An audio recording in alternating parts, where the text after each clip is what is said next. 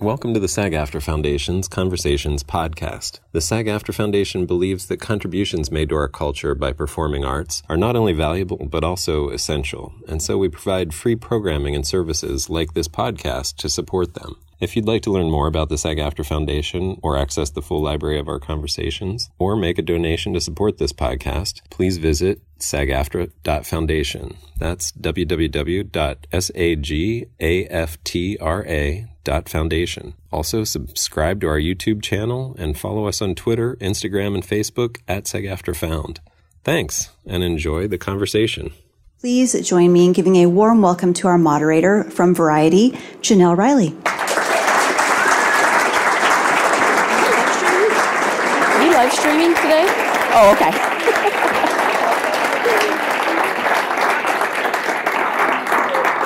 Good afternoon, everyone. I just had to check with her to find out that we are live streaming today. So, hi, everyone at home, too.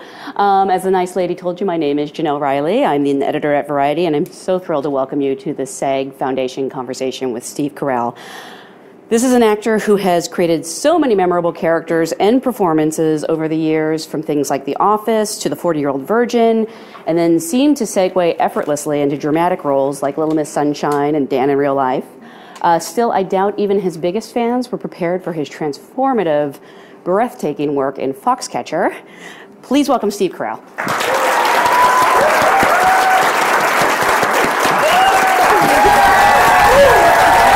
Hi. Thanks for having me. Thank you.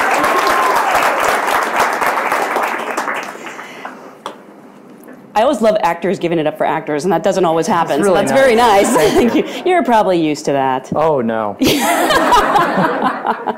Uh, well, congratulations again on a fantastic year. Thanks. Um, and because this is a SAG audience, I would like to start by asking, how did you get your SAG card? Um, I was in John Hughes' last film uh, called Curly Sue. And, and I played Tessio the waiter. And uh, I didn't have any lines. Um, Jim Belushi walked into, he would walk into this restaurant and the maitre d' would say, Tessio, snap his finger, and I walked up. And that's how I got my SAG card. So no lines, but you had a name. I did, I had, and I worked for three days for just that one little bit. That's when that's when they spent a lot of money on movies. Yeah, exactly. And now that would have taken about three minutes. So, but That's yeah, why it was John Hughes' last movie. It was. Yeah. Took two- Oh, I didn't mean it like that. I just meant it was a long shoe. You guys are morbid. so I want to go back and uh, start at the beginning. Uh, I know you grew up uh, in Massachusetts, Mm-hmm. far away from the entertainment world. I yeah. You didn't sure. have a family in the business or anything like that. I thought you were going to say I didn't have a family. it's a very- It's a really sad story. Grew up an orphan outside of Boston. Uh, no, no one. My uh, my dad uh, was an engineer. My mom was a psychiatric nurse. Uh, my oldest brother uh, is an architect, then another engineer, and then a landscape architect. So yeah, no one. I, I definitely went went a different way. So when you said you were interested in, in performing or being an actor, I mean, were you sort of the black sheep of the family? Did they know what to do with that? Well, they didn't. They didn't. None of us took it very seriously, including me. It was just something fun to do. It was never a, a potential career choice. I always. My parents sent me through private school, and they didn't have a lot of money, but they really. My mom worked nights, and uh, so they afforded me this great education. So I felt like I owed them something that sounded better than saying I was going to be an actor. Honestly, at that time, I thought that can't. That's not a legitimate career choice in my head. Mm-hmm. I need to give her doctor or lawyer or something, you know, to you know to warrant all of this effort. And they're the ones who actually said, "You should go for it." You really, after college, they said, "You have to just. It's your life. Um, you have to do what's going to make you happy. Don't you know? You're you're on your own. Go for it." So. So I really uh, owe them that. so your parents actually encouraged you to be an actor? They did, yeah. they did, you know, because they knew that it's something I always enjoyed doing. And my, I remember I sat down with my mom and dad because I was applying to law school, and I knew they knew my heart wasn't in it. And I remember they we made a list of all the things that I liked to do, like. Uh, well, I played hockey growing up. You know, am I going to be a professional hockey player? Probably not. Um, and acting always came up. It was always like an extracurricular, something that I always did. I always had fun doing. And uh, so that was a reoccurring theme. And they said, you know what, just do that. Just at least give it a shot. And uh, so I moved to Chicago soon after that and started doing plays and then worked at Second City. Now, did they know you loved acting because you did plays in high school? Oh yeah, or- they. I mean, I started early, early on doing like silly things in class. I wasn't a class clown, but I liked to, I liked to be part of you know whatever sketch people were doing or whether whatever play was was being put on by the class. Do you remember some of those early roles when you like, you know, had that moment on stage and realized? I was James in James the Huntsman. They actually wrote it for me in third grade. Yeah, yeah. Mrs. Gage, who was the, the head of the music department at my in third grade, there was a music department. Um, she wrote this this thing called James the Huntsman, and she cast me as James. So that was that was pretty exciting. That was From a big her deal. to Judd Apatow, you have people I writing things know. for you. I know. I should get the two of them together, Mrs. Gage. And, um, yeah, but it's just something I always enjoyed doing. Something that was always fun. And where? I know you were a radio DJ for a Oh while. God, yeah, bad one. yeah, in college. Oh, it was college. yeah. Okay. WDUB. it was 10 watts. It was a 10 watt radio station. It literally, the college was on a hill in Ohio, and the signal barely made it off the hill. I mean, it was. It, I, and I had the morning shift. I was a college radio station, a 10 watt college radio station, and I had like the 5 to 7 a.m. shift. What college student is up at 5 in the morning? So I just started doing, I would do like calls to friends, and we'd do characters and things. Nobody was listening, nobody heard a thing, but it was just, you know, just had free reign of this radio station. And was it your sign-on name something like Sapphire Steve? or- Sapphire Steve Okay. Carell, yeah. and that was actually to, to gently mock the, the guy that I interned with who called himself Diamond Doug McKenney. Oh. So I, the first time he let me on the air and I said, this is Sapphire Steve Carell, interning for Diamond Doug McKenney. And he didn't really think that was that funny. But yeah. Did everyone take on jewel names after that? no, or- no, that was, no. The, the jewel ended after that. But you did keep the nickname. Not really. Not really. Okay. and what sort of career were you imagining for yourself? Did you, you know, know it was going to be in comedy, or did you think it would be a mix? Did you think I- you'd do theater? Yeah, gosh, and this is going to sound so well rehearsed because I've said this before, but I, I honestly thought if I could make a living, and I didn't, I didn't have a master plan. I thought if I can make a living as an actor, once I decided to do it, I thought if I can make a living doing it and potentially support a family, that was it. That was the, that was the success. There was nothing beyond. Uh, there was no bar set beyond that in my mind. Um, and then when things, you know, things happened and TV, I thought I thought if I'm ever on a commercial, oh my God. that that will be it. I will have completely made it if I ever am on a commercial. I really felt that way. And I did a, a McDonald's triple cheeseburger commercial. It's my first and I know they've just started um, issuing them again. Oh, They're- I was going to say I don't even remember the triple yeah, it's- cheeseburger. It's, pretty special. But, uh, and I remember the commercial. I had my two hands, and I had a cheeseburger, a triple cheeseburger in each hand.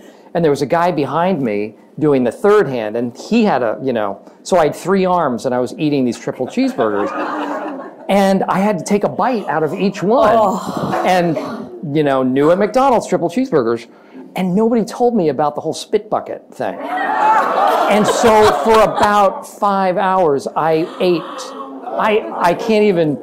I must have eaten ten or fifteen, at least triple cheeseburgers. Um, and then they said that after they saw I was getting green, they said, "Did you want a spit bucket?" And I said, "That would. What is that? I would if, if it's what I think it is." Um, so that, but then I remember I had fallen asleep in my apartment at about three in the morning. I thought I heard my voice. The I was I fell asleep on my couch, and the TV was on, and it was my triple cheeseburger commercial. And I woke up hearing my voice doing the triple cheeseburger commercial, and I thought, "This is it. I've hit the big time." I really. After shooting that, I don't know that I could ever eat at McDonald's again. oh, I still love McDonald's. sure. you just don't get the triple cheeseburger, Mm-hmm. maybe. Because they stopped issuing it after a while. Um, not because of me, but Are you sure? it's it's a limited time. It's like the McRib. Which I've also never had. Not, they're very good. That's not what I hear. Uh, and was it in college that you started to get involved in improv as well? Yeah, I joined an improv group in college um, called Burpee's Seedy Theatrical Company at Denison University, and incidentally, it is the oldest college improv company Really? in America. Yeah, it started the year before I came, so I was like the second. I was the first group they auditioned for it. Um, so yeah, I, I got into it, and I'd never done improv before that, but it was really fun. I mean, it's such a specific talent. When did you realize that you had a gift for it? I don't think I did. I, I, I really don't. The first time I tried it, I went to a high school summer institute for theater um, at Northwestern.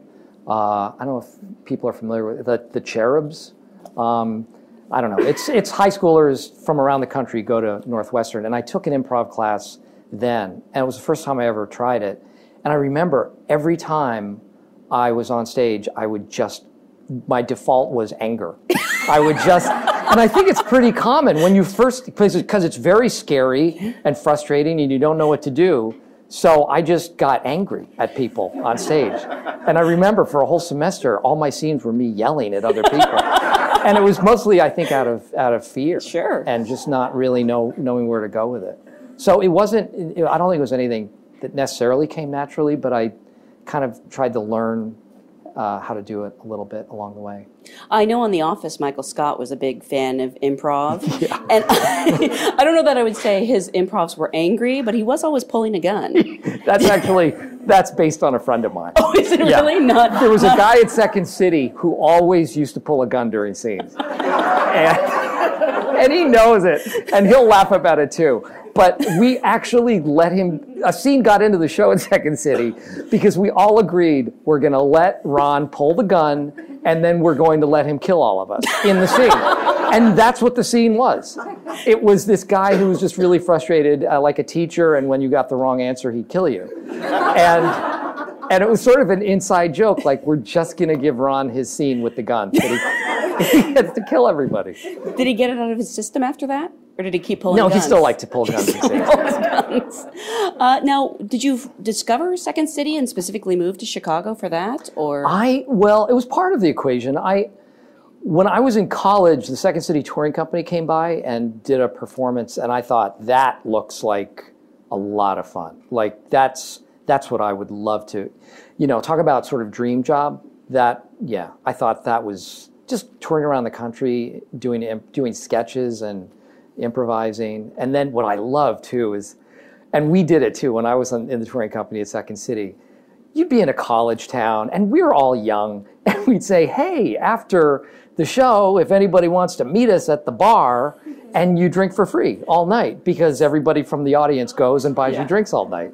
Um, so i learned that when i was in college like that would have been a fun that was it was fun it was a really fun job but that's it was part of the reason i also i didn't move to la initially because it was uh, i thought really intimidating and I thought I'd just kind of get lost. And uh, and the same with New York. I I wanted a, a smaller pond. I just wanted to work. I wasn't looking to be discovered. Um, and Chicago seemed a better fit because there's so much great theater, Steppenwolf, and at the time Remains and Organic. There were a lot of and Goodman. There were a lot of great theaters to work there too. So that's did you ever work at any of them? I did, yeah. I worked at Remains and I worked at Organic, um, and Goodman, um, and you know, and a bunch of a bunch of them in town. Yeah. And during this time, did you have to take survival jobs, or were you always working as an actor? Oh no, I worked at Houlihan's restaurant as a waiter, um, and then the Hard Rock Cafe for a couple of years. Gave you good um, background for Tessio, though, It to be, to be a waiter. It did. Oh yeah, I nailed it because of because of that. It's probably why I was hired. Because rarely can you find an actor who has waitering experience.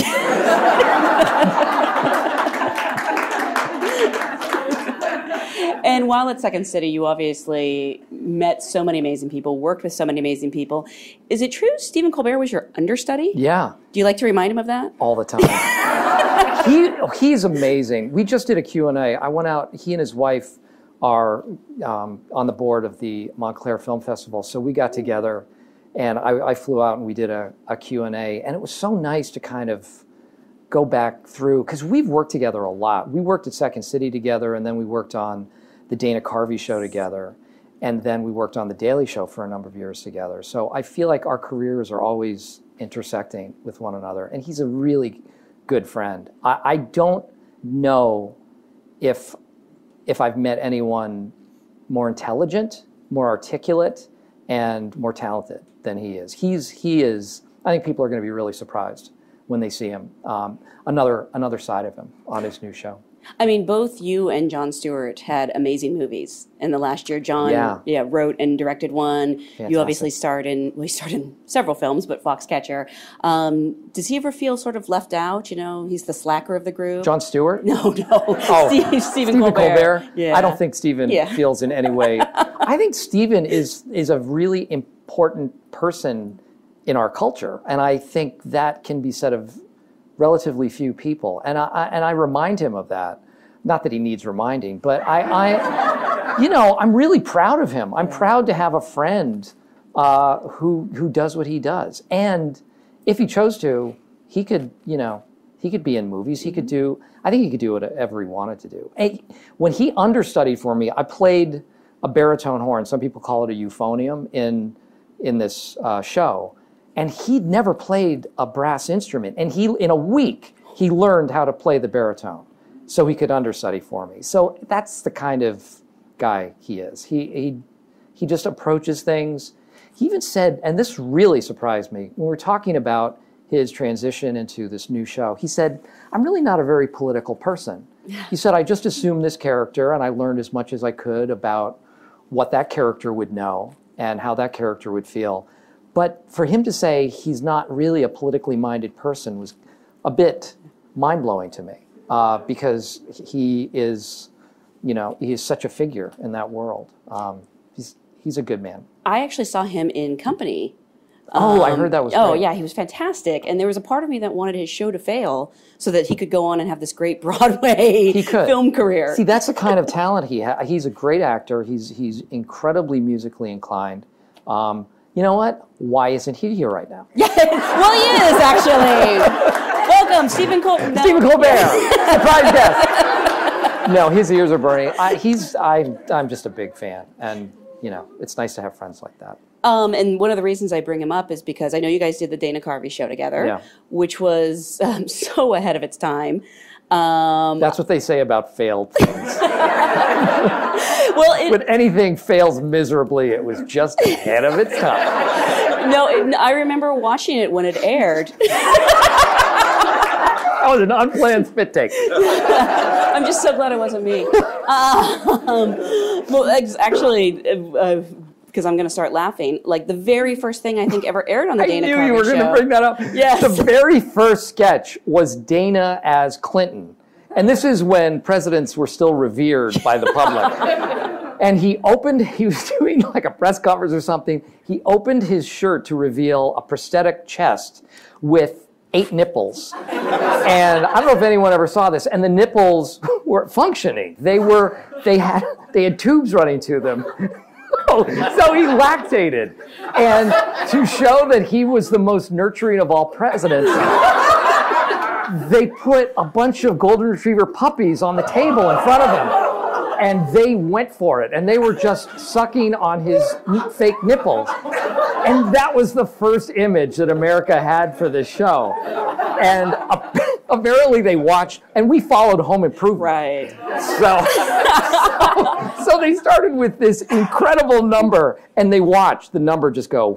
just, the, it, the show was basically over at that point. It was, it was done. It was incredibly fun. The, the writing staff, it was Robert Smigel, Louis C.K. was the head writer, Charlie Kaufman was a staff writer, Robert Carlock from 30 Rock. I mean, it had, th- there were, it was a, sort of a who's who of, uh, of comedy writers, and it failed. But it was fun. It was really fun. It was ahead of its time. It was a good experiment.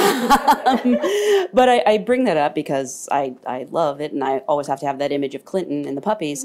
but um, because in a way, that sort of led to your Daily Show job, from what I Mm-hmm. understand. Because I know Stephen Colbert had brought you up, and there was a producer who was trying to she was like, what what would I see him from? Yeah, she. Well, Stephen kind of threw my name in the hat because they were looking for more co- correspondence, and Stephen showed her a tape of the two of us doing this bit we came up with called "Waiters Who Are Nauseated by Food," which was based on my audition piece for the Dana Carvey show, which was a podiatrist who's nauseated by feet, and a, the podiatrist was basically like, "Oh, I see that you. Oh God." and it was it was a guy it was a guy looking at a foot and trying to kind of maintain a s- a semblance of of professionalism, but he just had a terrible gag reflex because he was grossed out. So that's what that's what waiters who are nauseated by food was, and she loved it. And Stephen often points to that as something that really sparked his career too. Like, Really? yeah, that, That was sketch? That sketch was kind of the the yeah a lot of things resulted from that silly sketch Again, from your experience as a waiter, exactly resulted. i owe it everything you have thank you Houlihan's. yeah Um, so I actually want to take a couple questions from the audience, um, and forgive me in advance if I mispronounce anyone's name. Um, is it Sata? Satya? Okay. Uh, who or what inspired you to get into comedy, and did you ever do stand up?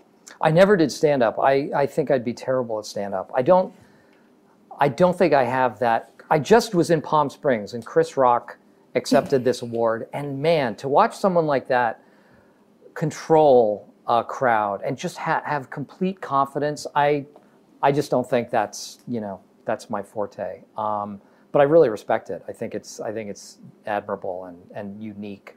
Um, what like who inspired me? Um, in terms of like a teacher? Teacher or just maybe some comedic actor or something that made you just get inclined into it?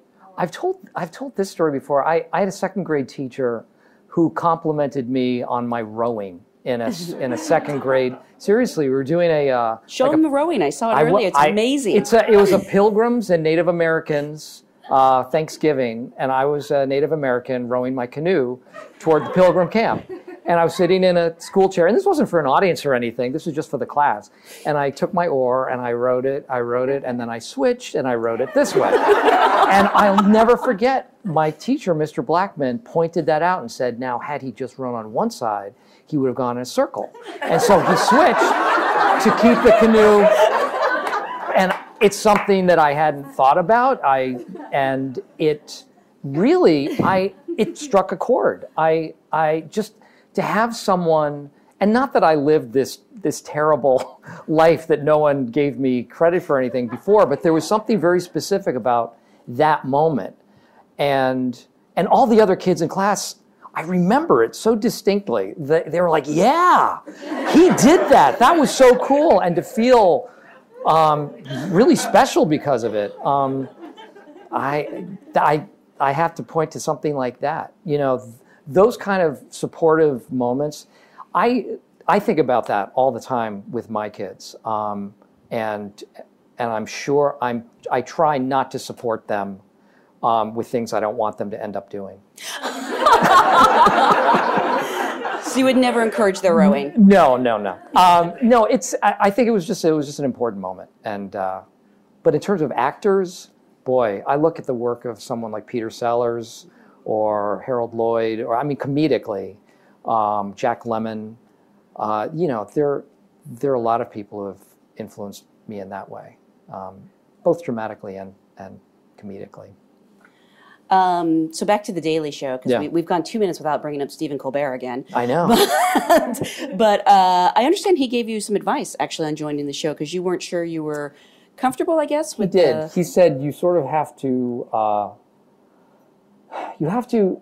I wasn't. I wasn't comfortable because it it scared me. And at the time, the show was much more cruel, and it went after people that didn't deserve uh, to be gone after. It uh, was kind of shooting fish in a barrel. So he he recommended that I one I assume a character, and which I thought was really that it, it can't be you. You have to distance yourself from this, or otherwise it's soul crushing. And I, I went one step further and I tried to make all the pieces I did at my at my character's expense rather than the people I was interviewing because um, it's just a lot of those people didn't deserve to be mocked or humiliated. Some did. you know, there there were some bad people. There were some intolerant and racist and, and awful people that we came across on that show. And I didn't have a problem with that. But the people that were just, well, you know, and neither did Stephen. Man, he really would go after people. But it was those people that were just eccentric that I didn't feel warranted that that kind of uh, scrutiny and and mockery. So it would always be at my character's expense, and I would be the idiot. And and so I, I think that was good advice to kind of turn it around and make it work morally uh, for yourself. Uh, how would you sort of describe the character you created? I always thought of him as a guy who was a national news reporter who had been demoted to this cable station and was uh, thought that he was better than what he than the material he was being given, but was trying to maintain his integrity through it all. That was kind of my idea. And did you have that from the beginning? Do you remember? the Yeah, that's sort of what I did? chose. That's that's kind of what I chose going in. I didn't really label it, but that's what I had in my mind. Do you remember the first uh, interviews or segments you did on the show? The first one I did was a guy who thought Walt Disney um, had a had built a subterranean lair at Disneyland and was kidnapping children and turning them into mind control. I, through mind control, he was turning them into slaves um, in this subterranean lair. So that was my first one. and, and and again, you you walk away going, "Oh my God! Like, wh- how do we, how do we do this? Like, this guy has no idea." And that's when the show was meaner, Yeah. um, because it was this guy was clearly off. You know, he he was he was ill, and you just kind of feel dirty. Like, what what's funny about this? It's not. It's a you know, it's just a sad thing. Um, so again, you try to just put it on yourself and make it as silly about what you're doing. Was there ever a time, uh, thinking back, I, I can recall like some some really seemingly dangerous situations that the correspondents would be in. Mm-hmm. Was there was there any time you were ever scared? No, well, a couple times, um, not really. You know, I, I never, I never did any. I, again, Stephen got a couple that I remember. He was doing one. He did a what are called stand-ups, where you do, and this is Steve Carell reporting to you live from, you know, back to you in the studio. Those are stand-ups, and Stephen did one after he'd interviewed these white supremacists supremacists. Um, he did one in front of a uh, a burning cross, and and he what was it? I don't know. He he made some crack, and they were watching him do it, and it was one of these get in the car, get in the car, get in the car, and they they had to, and they chased him. You know, they followed him. So it was yeah. There was some. Vance DeGeneres was actually locked in a room. Um, they went inside and uh, they kept the crew outside. The producer and Vance were in, were invited into this room. They locked the door behind them and they said, "So what? You think we're funny? You come here to make jokes about us?" And so they basically suckered him down there, Wow. and uh, because they wanted to make a point. It would, yeah. There were some times, not no, not for me. I did, I did the Klingon speaker convention. You know, I was just thinking it was pretty smart of you to be like doing Produce Pete while they're off interviewing white supremacists. yeah. No, I'll stay in studio and do Produce Pete. I actually, this may be a really stupid question, but I always wondered why Produce Pete? We all knew you as Steve Carell. Well, the full title of it was Produce Pete Steve Carell. Really? that was part of the joke. It was I was Produce Pete Steve Carell. It didn't make any sense. It was ahead of its time. Exactly. Uh, we have another audience question from um, Jack Scullard. Did I get that right? Kind of- Okay. um, I know you come from a strong improv background. How did you transition into scripted work? Um, did you have any training? And does improv help you with scripted work? Did I have tra- in training in, in scripted like? Yeah, I mean, I went. I, I have a degree in theater from from college, um, a double major in history and theater, because you know history really pays off. I actually, I actually saw in like a U.S. World Report they were they were categorizing the least the the least successful um, majors to have and history was by far the like history majors make less money than any other pro- profession. Like, if you get a degree in history, it's that's the worst for for moneymaking. So I got I have that and theater. so again, my parents, thanks for all of those. Thanks for working nights for me, mom. Um, so yeah, I mean, I, I I studied acting, so I you know I did a lot of plays and I did summer stock and and sort of fell into the the improv and really fell into the comedy because I I hadn't thought that was going to be my career path necessarily, but I it's just the, those are the things that I got cast in. Um, when I was in Chicago, I tended to get the triple cheeseburger commercial, and and uh, you know I did I took classes at Second City and did sketch shows and did musical comedies and and that sort of thing. Uh, um, so it was really by virtue of the things that I was I was cast to do. And improv is it's a it, I think it's a really interesting tool to use for, and I think a helpful tool as well when you start going off and doing other things. Because even in Foxcatcher, we Bennett and I didn't expect this at all. I did not think that he would be this kind of director, but he encouraged it. He wanted. We'd start a day and he'd look at the script and say, "I don't think this is working.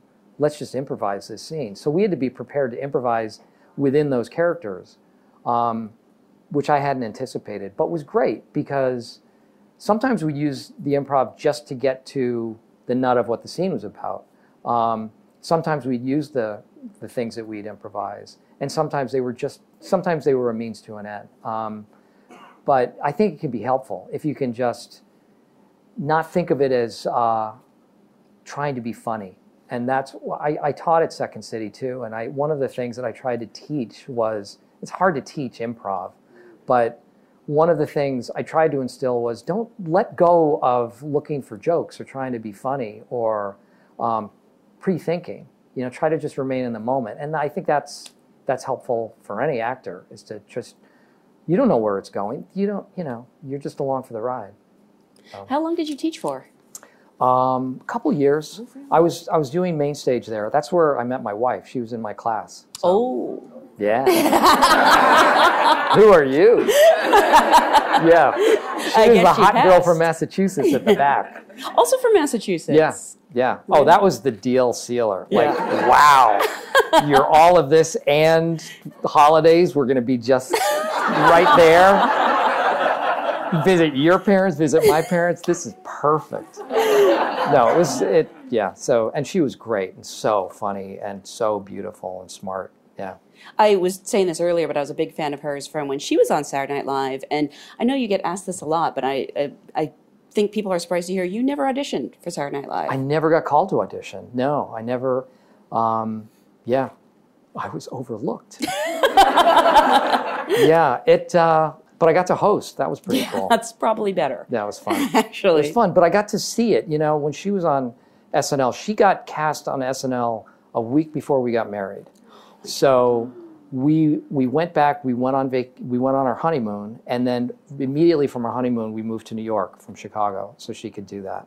And I was doing a I was doing a play off Broadway that had been in Chicago that just coincided with her doing SNL. So we were both doing stuff at the time. But I got to go, you know, and sit in the writer's room when the show was going on and to see the workings of it. And it is a machine. That show is amazing to watch.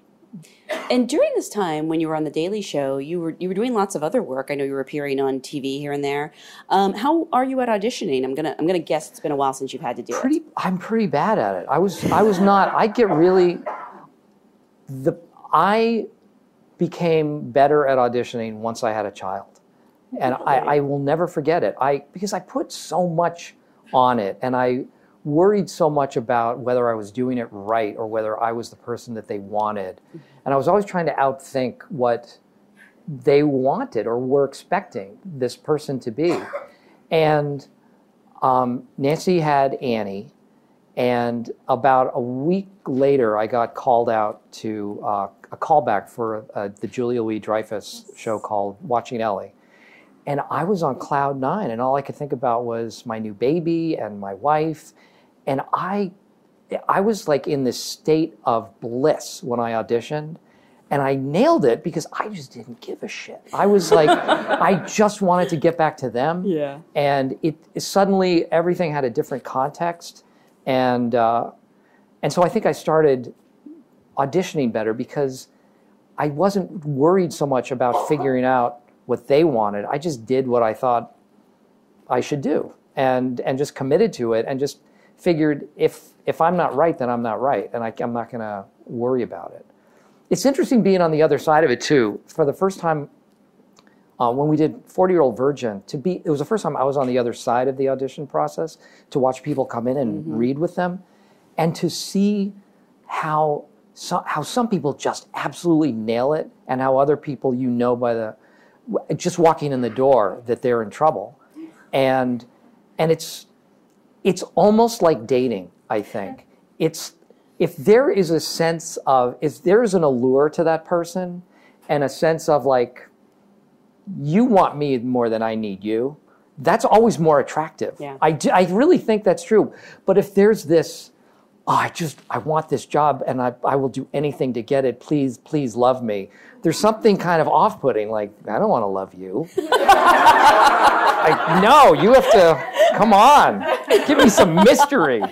Um, but when people came in and were prepared, but were also just confident without being cocky, um, and just did it like, thank you, and and were professional and and came in and and did their job and and didn't, I don't know, didn't didn't work too hard for it. I just it was interesting to watch, and it's something that I thought about afterward. Like, okay, that's I have to clock that next time I go in.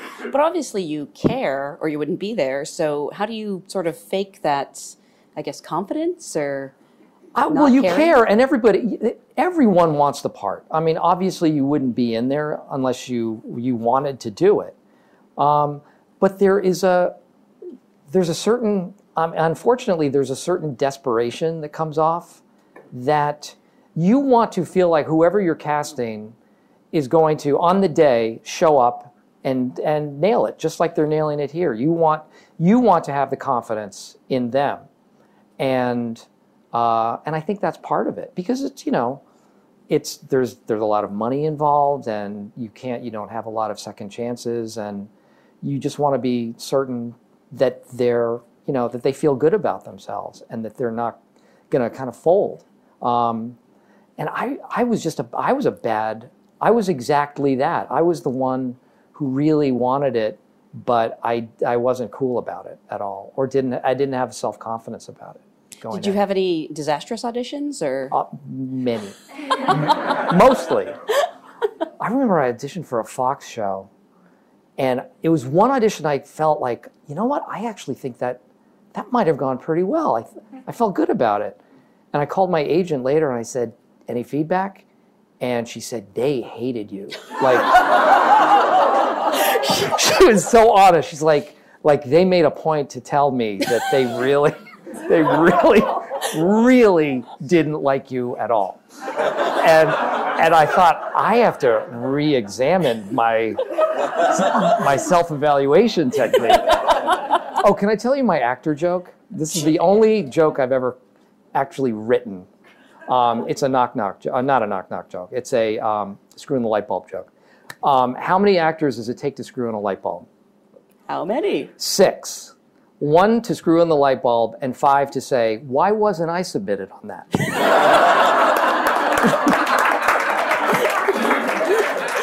Only five. You're being generous. uh, you mentioned watching Ellie, which was a show ahead of its time. Yep, bomb, Um, bomb, another bomb. No, but it really was. It was a real time concept. I mean, it had this crazy cast: Peter Stormare and you, and Yeah, Don Lake, and and she is just. It was the one failed sitcom that Julia Louis Dreyfus ever did, and I was a part of it. She is so great. Yeah. I'm I'm a huge fan of hers. Uh, yeah, I, the the premise was it was all done in real time. So for 22 minutes, which is at how long a half an hour show was at that point. should have called it 22. Yeah. Yeah. Well, yeah. Okay. yeah. get Sorry. mad at me. I had nothing to do with it. Um, yeah, it just follows for 22 minutes. It follows her. You watch Ellie. You just watch her go in real time through her life, and uh, it was incredibly complicated to write. To write something in real time Um, and it was it was an experiment. It was interesting. Uh, how were you able to juggle that with your Daily Show schedule, though? They they let me go for a couple of months and do that. I think they knew that I'd be, be back pretty soon. Really? yeah, yeah. But they were always really cool about that. They, um, I mean, even when I left at the left left, they said, if you ever want to come back, you know, doors open. So, so that felt good. And I've tended to do that throughout my career. Um, is to kind of leave, uh, maybe on the early side, um, before things before I became complacent. Because I loved the Daily Show, and Nancy worked there too, and um, I had a lot of really good friends there. But I just felt it's time, and I didn't have anything to go to. Um, but I just figured it was time. And the same with The Office. I didn't have anything specifically to to go to, but I thought, well, seven seasons that feels right for this character, and uh, I figure I I should move on.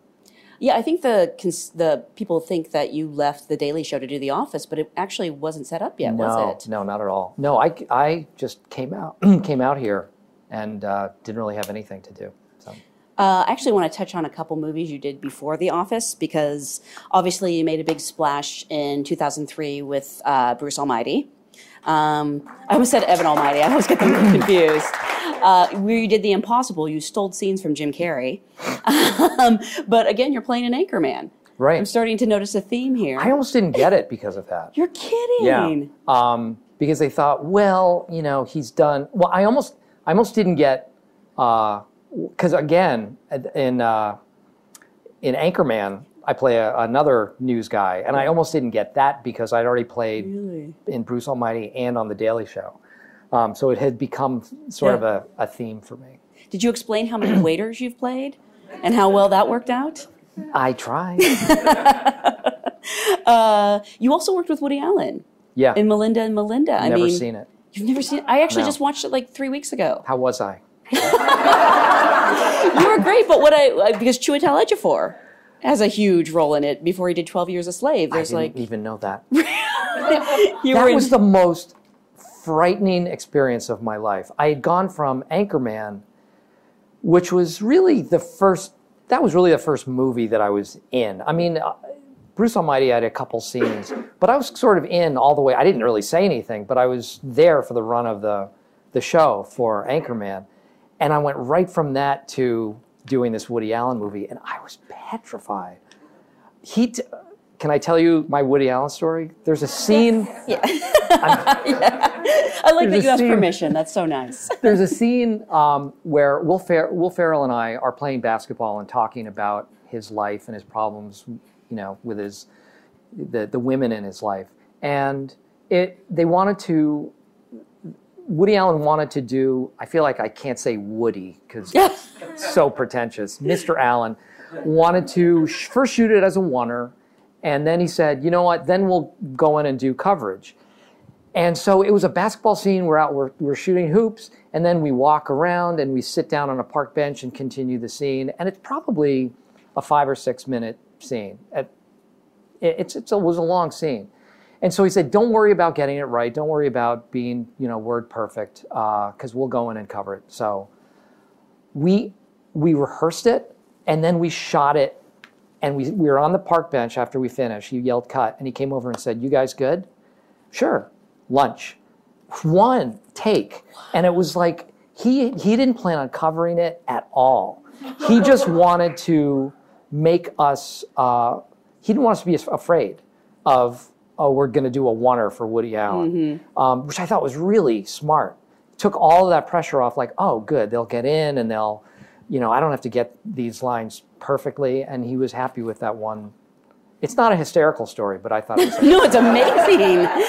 and was did you shoot that after Anchorman? Yeah. So the dynamic between you and Will, I mean, was it hard to not, you know, blurt out? Well, I think no. I th- well, I think they liked the fact that we were friends Yeah. in real life and that we had a you know that we had a, a chemistry with one another. So I think that was part of it. And on Anchorman, how, I would love to see. Um, I mean, I know there's obviously um, extended cuts and such, but the lines that didn't make it over "I once ate a big red candle." Yeah. Like, was that always the only line, or did you? I there have to be twenty different. I, I ate insulation. I pooped a squirrel. You know there were. It, the, it, it would just go on for hours. And when you go from that to Woody Allen, it is mind-boggling because you don't you don't poop a squirrel for Woody Allen. It's a it is very it's a very different temperament Yeah. on that set and a very different mood. Um, but yeah, there. I mean, for all of those, you know, for the second one too, there are hours and hours. They cut a second that Anchorman two. They cut an entirely separate movie with com- with all different jokes. Um, the same story, but all different. Every joke is a different one, and there were five, six, ten alts to every one. It's it was absurd.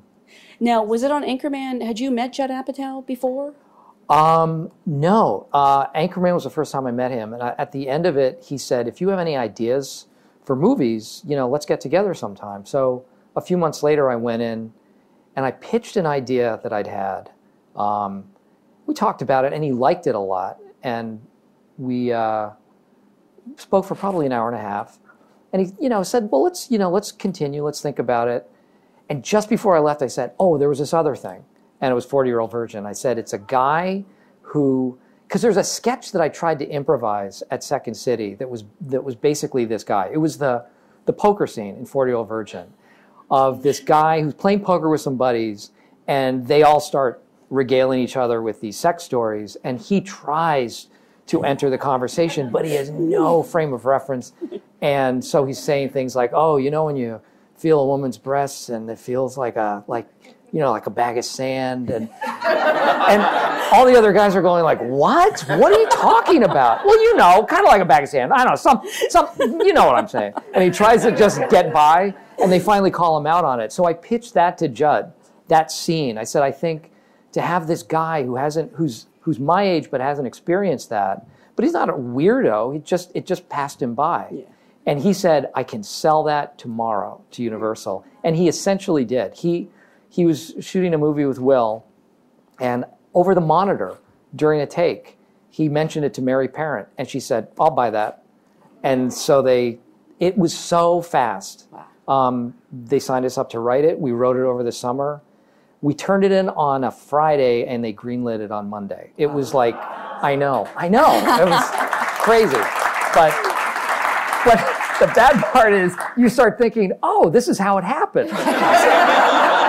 Never again. Um, so And all that said, didn't they try to shut you down at one point? they did. They did. After the first, I didn't know you knew that. After the, they did the first week. they were getting dailies, and it was mostly me creepily riding a bike and me creepily walking down the street, looking looking at posters of women with big boobs, and it was it, it was. They were like right in the middle of a day. We got a call. They said, Judd came in and said, uh, we're we're going to close down. We're going to shut down today, and you and I have to go to Universal. And so we drove over that day, and all the executives were there shaking their heads, like, "What? He looks like a serial killer. He, what is this movie? This isn't funny. This is like really dark. And is who's he going to kill?" Um, and they did not see it at all. And uh, and so so we kind of talked our way out of it and said, "These are." I mean, these are establishing shots. There was no scene work that had been done yet. You know, me peeing on a wall. What's going on? This is not funny. Um, and and we sort of you know pulled our way out of it.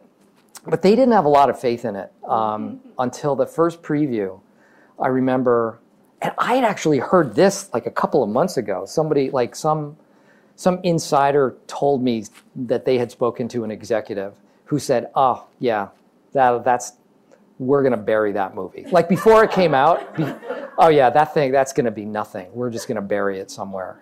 And then then we went to the first test screening and it rocked. I mean, it really mm. played well. And you could see the the Universal execs at the back going, "Oh, there might dollar sign." but then, so it changed. Yeah. I mean, and and it obvious, but they they didn't know. I mean, to their credit, mm-hmm. they signed us on to do it, and they hired Judd, who really didn't have any directorial experience, and I was nobody. So I mean, I do give them a lot of credit for taking a chance. Well, it's also such a testament to the movie because you hear the concept, or you just even hear the title, and you kind of think you know what you're in for, Yeah. and then there's this sweet, you know, funny and sometimes dark, but like really good-hearted movie. It was raunchy and good-hearted, I think. Yeah. But it's funny, like the title. I remember going back after I'd shot it. It hadn't come out yet. I went back to a high school reunion, and what are you up to, Steve? Well, I just shot a movie called The Forty Year Old Virgin, and I could see eyes rolling back in their heads. Like, poor guy. that is so sad. What happened to his career? Um, because yeah, the the title does seem. Titles are weird. Titles are tricky. I never wanted to call Crazy Stupid Love Crazy Stupid love I Love. that title. I hate that title. Oh, I it just I don't I hate it because I feel like it limited the appeal like right out of the blocks because are are a bunch of college dudes gonna go seven tickets to crazy stupid love N- not really i mean it's i mean unfortunately it is i think it does it does limit and we went around and around and around in terms of titles for that that movie what were some of the ones you rejected? there are literally thousands. Go Big or Go Home, which is one of my least favorites. um, uh, the uh, oh, I don't know. I don't know. The, the Wingman was one of them, which I thought at least it was bland, but it might have had a a more general appeal. But anyway, I love that title, Crazy Stupid Love. I I hate to ruin it. I'm going to ditch my DVD now. Um, of course, we have to talk about The Office. You spent seven seasons playing Michael Oh, Scott. thanks. I hope I'm not being too boring. Yeah. God, you guys are like spending your Sunday night. Like, wow, so nice. they could be at like another screening of The Imitation Game. They're very happy um, to be like, hey, no, no, no offense to The Imitation Game, but not a lot of laughs. Um, so for this role, you had you earned six Golden Globe nominations, one win, six Emmy nominations, and twelve SAG nominations. Uh, and more importantly, you seared the catchphrase. That's what she said into all our minds. Um, you are responsible for that. Uh, were you a fan of the original British series? I never saw it. really? Yeah, and I still haven't. Um, and I always said I would after the show ended, but Yeah. then I didn't. I don't. um, but I just thought I, I got the call to audition, and I remember Paul Rudd telling me this show is awesome. You know, it's you have to see it. And I remember watching probably five minutes of it and watching Ricky and thinking, if I watch another second, I'm going to be doing an impersonation of him for my audition. And I can't, that's not, that's not what it's, it, it can't be that. It has to be a, it has to be a different version of that template. Um, and that's the only way I thought it would be successful. And, uh, and so that it, it wasn't you know it wasn't out of anything but that i just wanted to avoid any sort of imitation Was it? Did you audition only for Michael? Yeah. Or okay, because I know a lot. Like I know, like Rainn Wilson auditioned for Michael Mm-hmm. and Dwight. yeah Um, and what? How long was the audition process?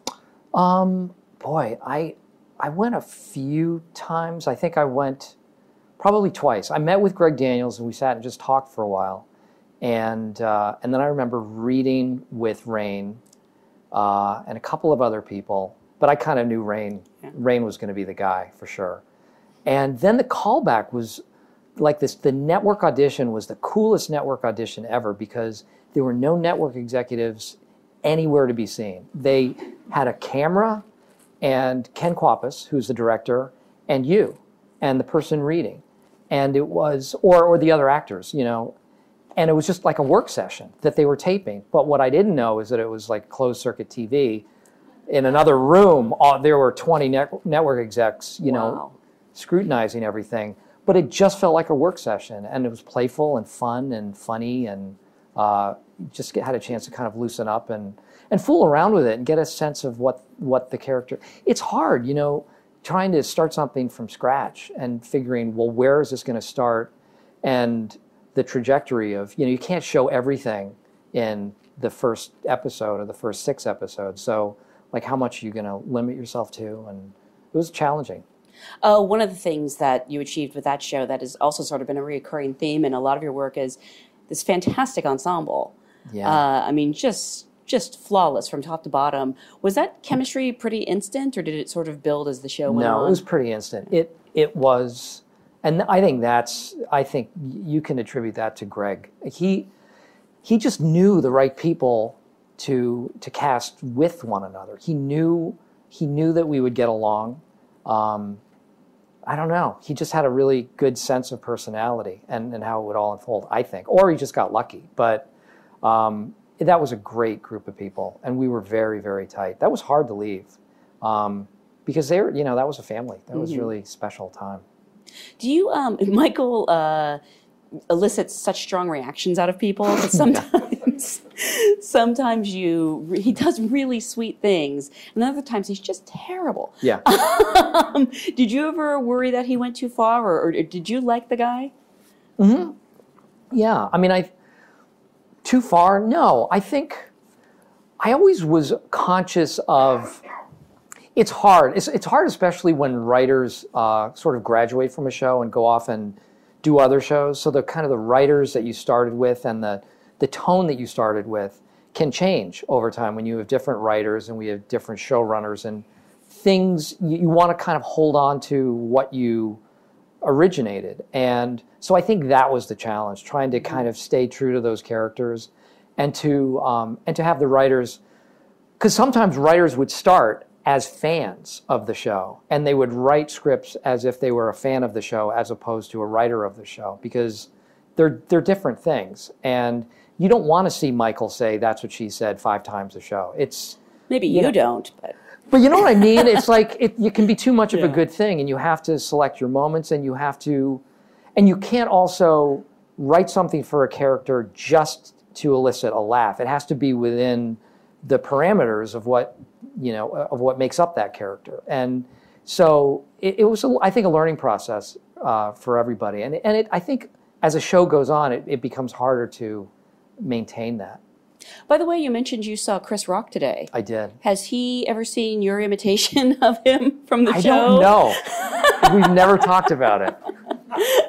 I should say Michael's imitation Right, of him. right, it's, right. A terrible imitation. uh, I have a question from Rhoda. Over there. Uh, wants to know what's your favorite episode of The Office and why? Hmm. Um, Boy.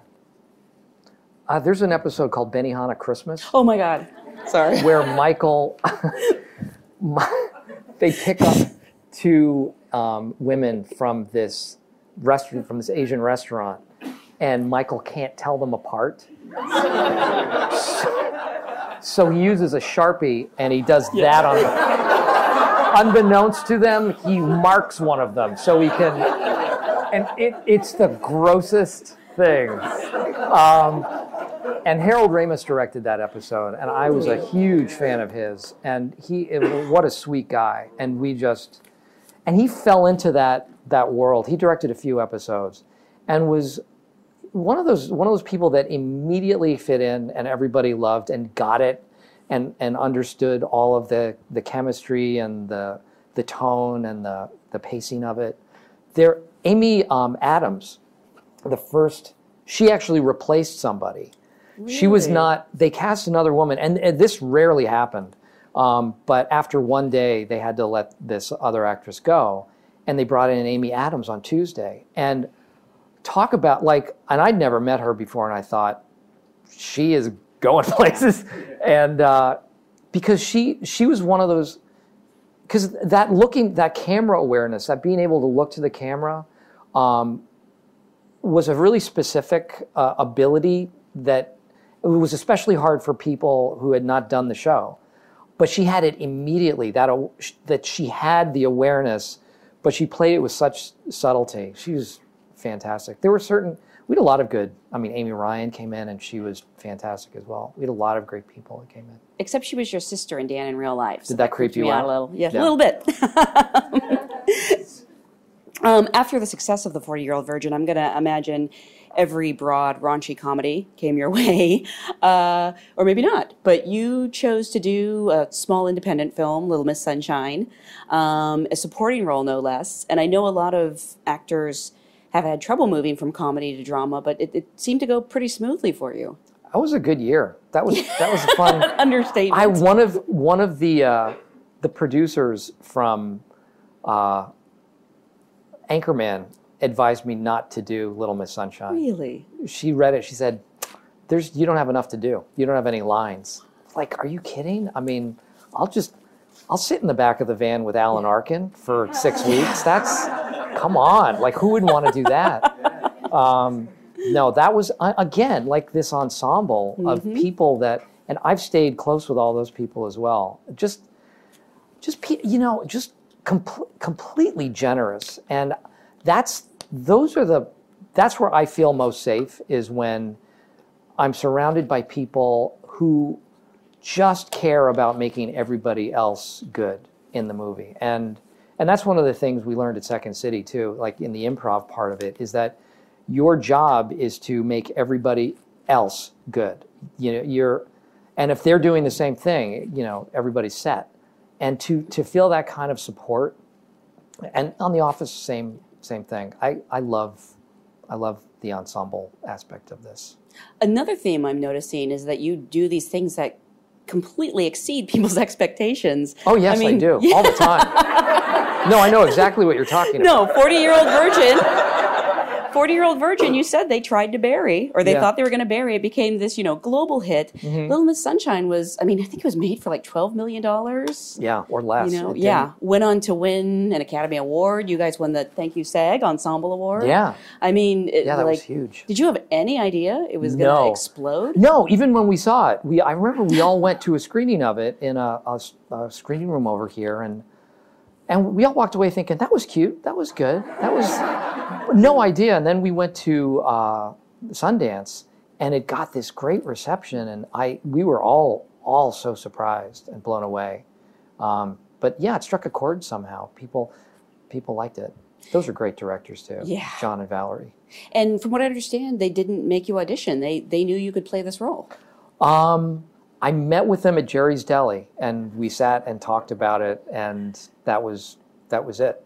It was one of those scripts that you read and you think, I, "This is." Don't change a word of it, and everybody felt the same way. And I don't think a word was changed. It was there was no that one had no improvising. That was just, I mean, it it it was. I thought it was so spare and um, so specific. All the characters, they didn't say very much, but everybody knew who these people were uh, very specifically. Uh, I want to touch actually on um, your voiceover work because obviously you've done uh, characters in movies like Over the Hedge and Despicable Me. Uh, you've created another indelible character. Is it harder than you expected? No, it's way easier. Is it? Yeah. it's Finally, someone admits it. kind of great.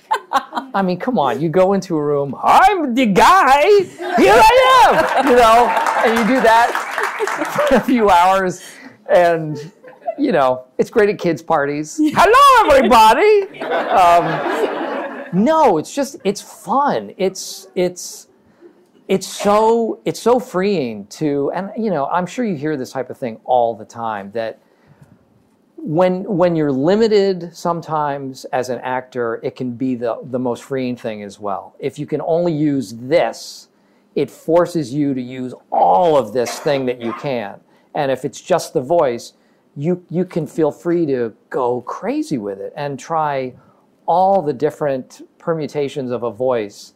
Um, and I think it's a great exercise as well for an actor because, you know, they're not seeing you. And it's really for the animators too, because now it's in their hands, it's their imagination, and you're just giving them tools to work with. And again, I think it's an ensemble that way because when I'm doing it, I'm thinking, I'm going to give these guys and women a hundred options uh, on every line, and they can do with it what they want, and they can you know, and it, in terms of in terms of volume, in terms of of over the topness, in terms of the you know the rhythms, just because I don't know how it's all going to fit together, and because you never get to do any dialogue with anybody else too. Really? So you you never hear anybody else's voice. It's all just your stuff. So it's it's kind of cool because it's a it's like a jigsaw puzzle, and you're just trying to figure out your piece of it. Um, but it's exciting. And and again, it's I'm thinking, what are they going to need? And I want to give them every option that they could possibly want or or hope for. And and I'm also going to improvise a bunch of stuff that if they want to use it, great. Um, but I'm just going to give them options that way as well too. And where did you find the voice for Gru? Was it was it a character you did before, a discussion with the director? No, we just we went into a we went into a session and we just started playing around. I just I wanted to be kind of a nondescript Eastern European thing, it, and not and just and seem silly and a tiny bit ominous because I I really and we actually I I have to say those guys too were were so um, great about my my input um, just in terms of character design because they had this design. The initial character was very angular and dark and thin and had this long chin and these brooding eyes, and he was scary as hell. and so they they said, you know what, too scary. Um, so they made him into kind of a, a roly poly, lovable. And I said, now you've gone. I thought too far the other way. There has to be somewhere in between. He there has to be kids. Kids like a little bit of edge, um, and I don't. I think that has to be appreciated. Kids, you have to give them credit that sometimes kids like stuff that's just a tiny bit dark. Yeah. And they will get into it. So it was so they thought about that and they came up with the the look for Gru that was comic, but at the same time there was something uh, there was something dark about Yeah. it. He's kind of Um, Edward Gorey-ish. yeah, yeah. Those they're really smart, and I'm telling you, the minions, that is a marketing genius, Genius. stroke. Wow, come on. I hope you get a cut of that. Oh yeah, right. no, no, I'm Buy stock in the Minions. no. They're they they did a good job. Uh, sort of related to voiceover, uh, Vinny Donadio. Did I get that right? Um, does the difference in energy between the ADR stage and the set make looping more difficult for you? the difference in ADR stage to the set.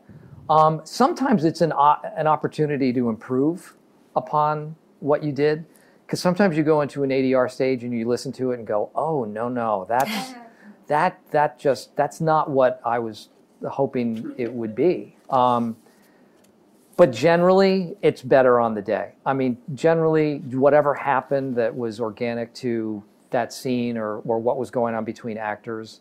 Um, know who's really good at ADR is Alan Arkin. He is renowned as being one of the best. He can he can loop something perfectly. You know those as the beeps beep you in one one time. He it's like because he's mu- he's a musician, and I think so much of it is musical too. To hear how the line plays, um, he has a really really good ear for it.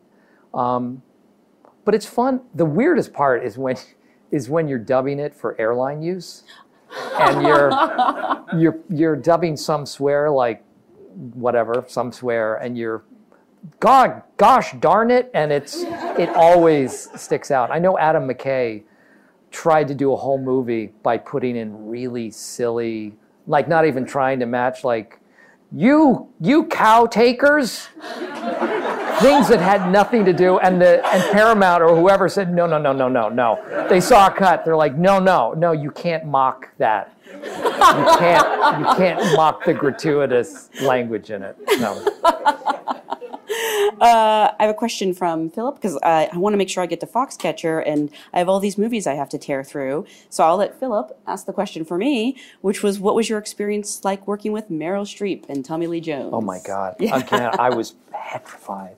Because it was these longs it was in, in hope springs and i was playing this uh, therapist. And i had to drive these scenes. It was mostly my character driving through and asking them questions and um, kind of setting the tone of it and setting the rhythms of it and um, and Tommy Lee Jones is a is a very intimidating person to begin with. You know, you don't you you should know your lines for sure.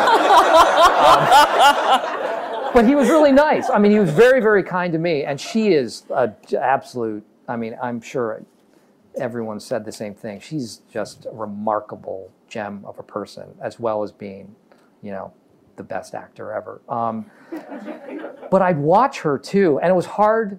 The most difficult part of it was not becoming an audience member in those scenes because you watch her and you think, "Oh my God, look what she's doing! so cool!" Like she, I remember one. This is between takes. She just started. she did this. She went like, and she went through this thing that she was going to do during the next take. And I was watching her like, what is she go? Where's she going? and then she did this. She did this thing. It was they were talking about this this ill-fated encounter they had in a movie theater where they were going to try to do something kind of frisky. And it was the funniest improv I've ever seen. And again, she's a great improviser because everything she improvises is completely within character. She's not going for a laugh. It's all com- it's all on point and uh, on, in character on story. Um, I don't need to talk about Meryl Streep, but she's it was it was remarkable and and scary. It was frightening, but exhilarating um, to work with people like that. Really liked your performance. Oh, thanks, thanks. Uh, one movie I just have to uh, bring up because it's a personal favorite is The Incredible Burt Wonderstone. Um, You and three others. and there,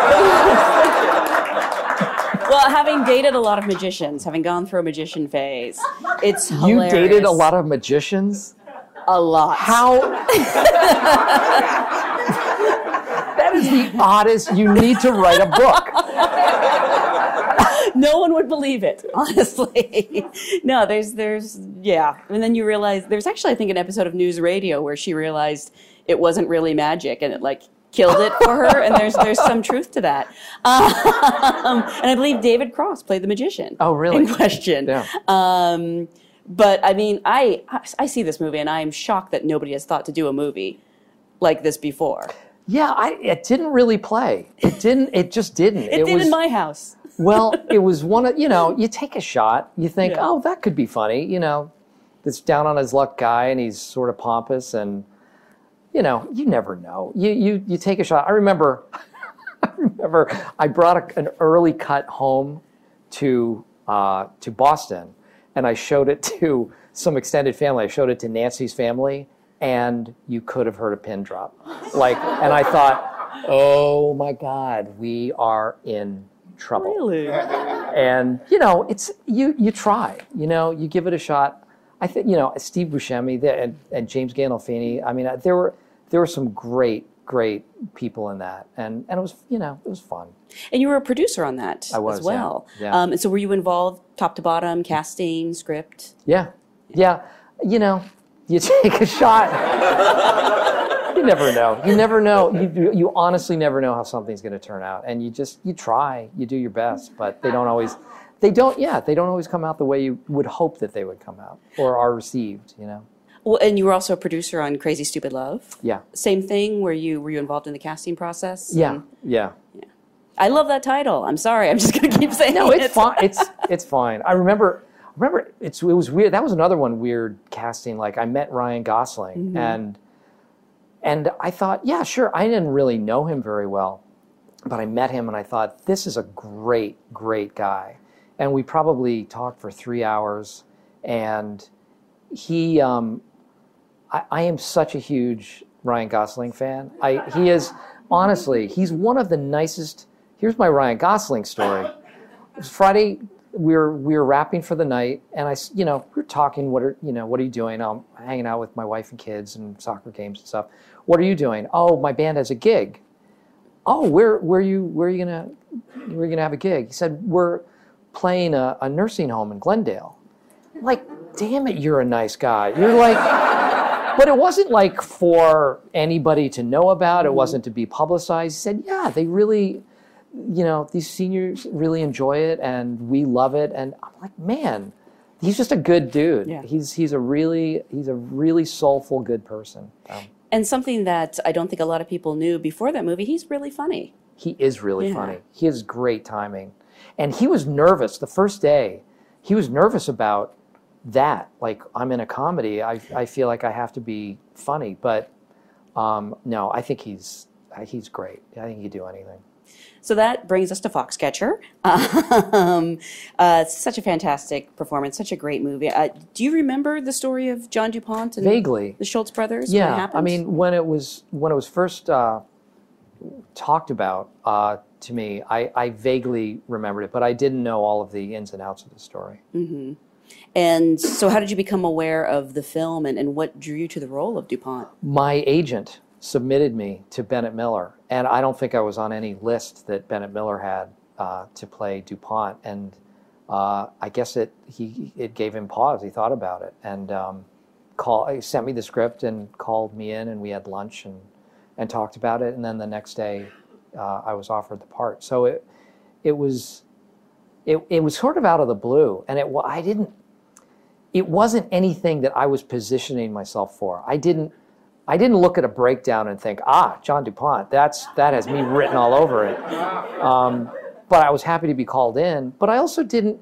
I didn't go in thinking um, I have to impress upon Bennett Miller that I'm the right person to play this. I, I just really wanted to have a discussion with him about the character, about all of these, you know, about this triangle uh, of a relationship.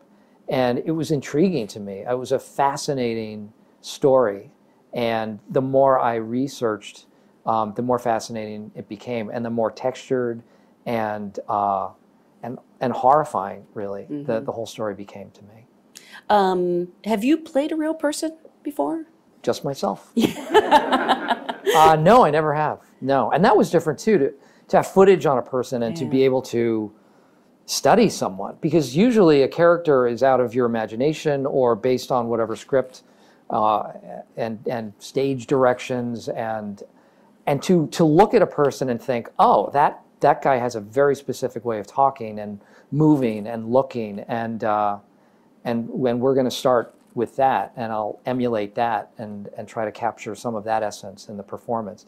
It's an it's a kind of a spooky thing mm-hmm. and scary. It was it was scary for me. I won't lie. It was um, it was intimidating to work with someone like Bennett, and I didn't know what to expect with him at all. I thought this this guy is he is he is dark and weird and and I I mean, I because I didn't know. You know, you don't you meet someone and and based on his his previous movies, which I thought were great, but he is so um, so heady and mm. and and and deep and but but he we've become really good friends. He's a really funny guy, and he is a great collaborator. And all of these ideas that I uh, expectations that I had were completely pushed to the side. Um, and it was but it, but still, it was it was it was scary and uh, and daunting to to try.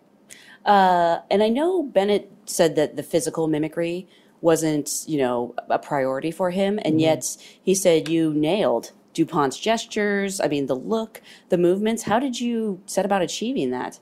I just watched. I, I got a lot of footage on him, and he he had a documentary commissioned about himself and about Foxcatcher. And the one that's in the movie. Right. Yeah. And actually, that uh, documentarian is the original documentarian. It's the real guy that interviewed DuPont and the Schultz brothers and the other wrestlers there.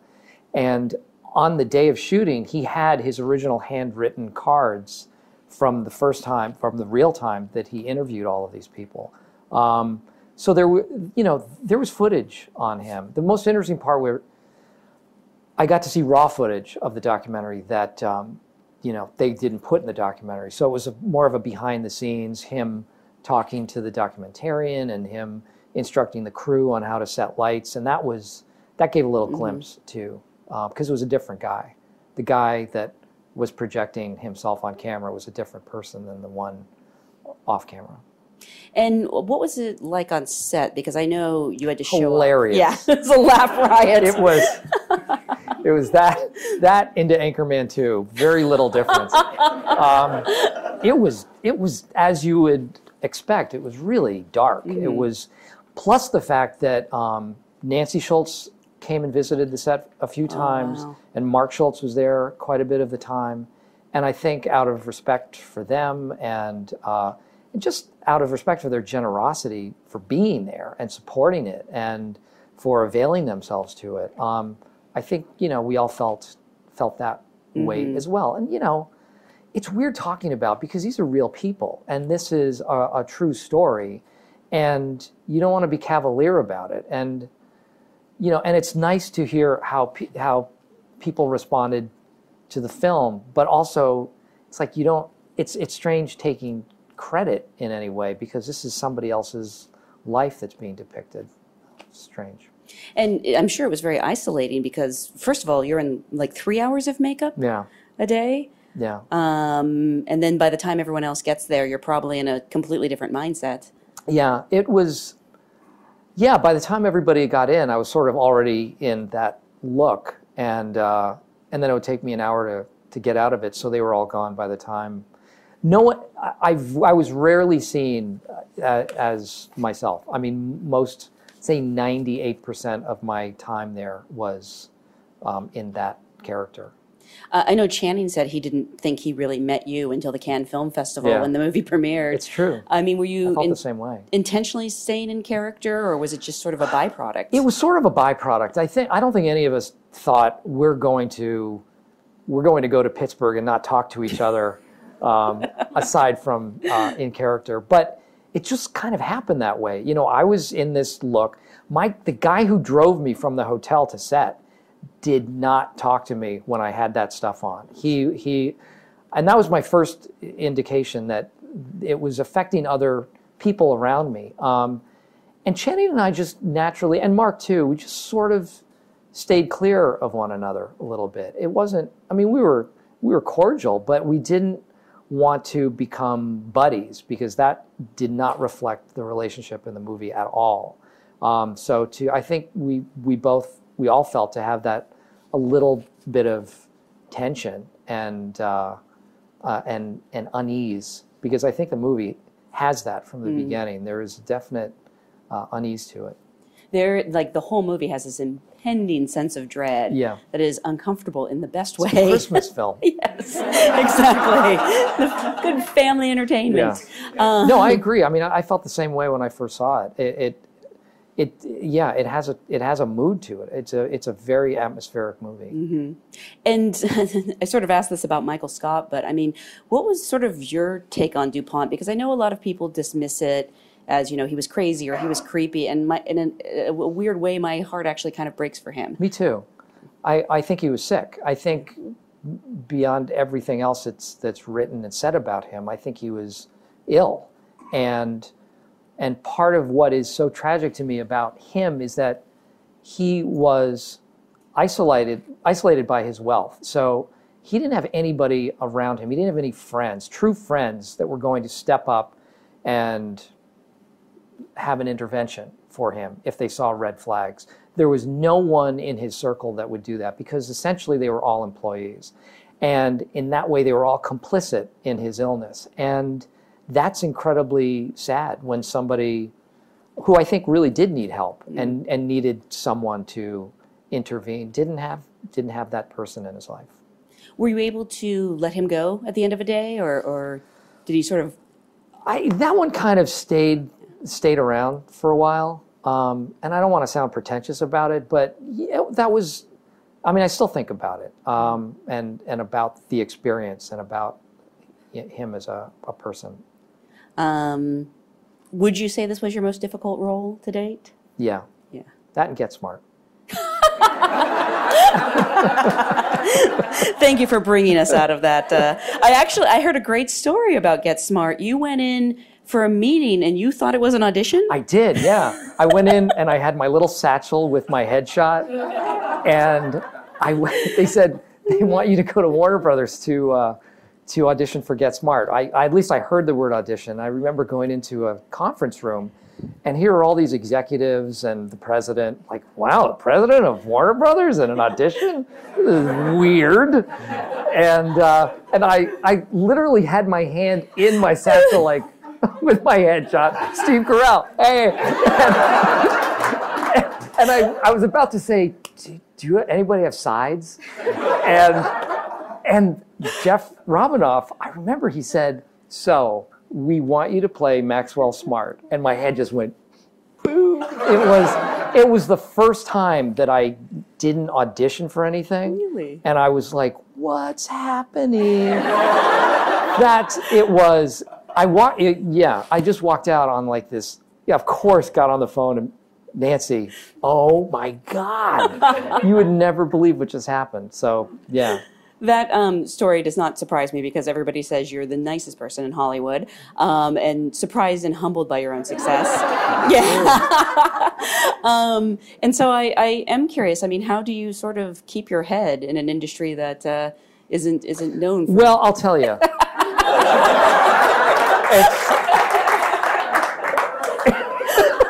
I don't know. I none of this. I mean, none of this weird big time stuff happened until I was in my 40s. So I kind of think I was a fully formed person by that point. and and I have a family and I have you know two little kids and a great wife. So that was my life and that is my life. So so all of this has been really astounding and I'm so grateful for it. But um, but I think I, I just I was who I was and and am at that point. But bless you. Um, so it wasn't. yeah, you see. you see, I'm a human being. They're just like us. See, that's the weird thing. Like to say someone's nice is like, shouldn't everybody just be? But you know what I mean? It's like that shouldn't set anyone apart. I don't. I don't know. I don't wear that like, yeah, I'm one of the good ones. Just like that should be expected behavior. I think so.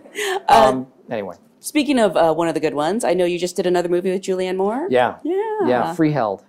Um, she plays a. Uh, she takes such risks with. She's great. I I um, I I feted her last night. Um, Was it last night? last night. Oh my God. I know at Palm Springs. Feels and like it's so easy to say nice things about someone you genuinely love and admire, and she's one of those people. Um, she's in this. She she stars in this movie with Ellen Page, and they're a couple, and it's about domestic partnership, and it's a true story about the this couple living in New Jersey, um, and and how uh, her character gets cancer and is dying, and they are not going to give uh, her partner her benefits. So it's it's a it's a very tragic but you know uplifting story. I play this crazy attorney that uh, comes to their aid, um, and it's it was quick. You know, just like just a week, but it was from from my part. But just nice to work with her again. And what else is up next that you can tell us about? Um, well, I had a movie booted because of this a movie I was supposed to do with Gore Verbinski um, called Pyongyang, and uh, and that was that was uh, the plug was pulled on that a couple of weeks ago. Really interesting story. Um, and we were we were set to shoot in Serbia in like a month and a half. Um, we'll see. You know, you never know. Maybe someday. Could you shoot it in Toronto? Toronto doesn't look like North Korea. No. No, they had to find some place that looked like you know Cold War era, um, and so Serbia fit the bill for that. Um, so we'll see. We'll So what I'm hearing is there's a break in your schedule. So if anyone has any scripts, just kidding, just kidding. Sorry. just stick them under my windshield wiper. But I've heard rumors that there might be a Get Smart too, or is that just? really? Oh no, really? I have not heard that rumor. Oh. Really? No, I no. That's No, It's on IMDb, which I know means nothing, but I got my hopes. what? Yeah. Something inaccurate on IMDb? right. It also says you own a giraffe farm, so a what? a giraffe farm. A giraffe farm? It's actually Wiki- Wikipedia. that one is true. no, I own a general store, but I I don't own a. Giraffe. you really do. a general store? See, this yeah. is the one I didn't believe. Yeah. You'd believe Giraffe Farm over General Store? No, I own a. Uh, my wife and I bought a general, like a 150 year old general store um, in our hometown, Massachusetts. You're kidding. No. Oh, that's fantastic. No, it's cool. It's my sister in law runs it, and we sell penny candy and coffee and muffins, and Oh. it's exactly. um, it's it's very cool, and I just you know, and it will never make a dime, but it was one of. It's one of those things because I there was one not too far from where I grew up in Massachusetts that closed um, when I was still a kid, but it was a gathering place, you know, Yeah. and they aren't there. There aren't many of them, and I figured I'm just going to buy it. And my brother's an architect, so we shored the place up and make made sure that it wasn't going to fall down anytime soon. And um, and people use it. You know, that whole neighborhood really congregates there. It's cool. I mean, it's it's just nice. It's nice to walk in and feel people enjoying it, sitting out on the porch. It's very hometowny. It's it's pretty. It's it's neat. Do you ever get behind the counter and like come out and serve people and No. surprise them? no, but I go down a lot. Yeah. I, I hang out there, and um, yeah, it's fun. It's just fun. well, with your free time, maybe you can uh, hop behind the counter for a few days. Yeah. Um, but whatever it is you do next, I look forward so much to seeing Oh, it. thanks. Thank you so much for being here today. Thanks. Thank you guys. It's really nice. Thank you.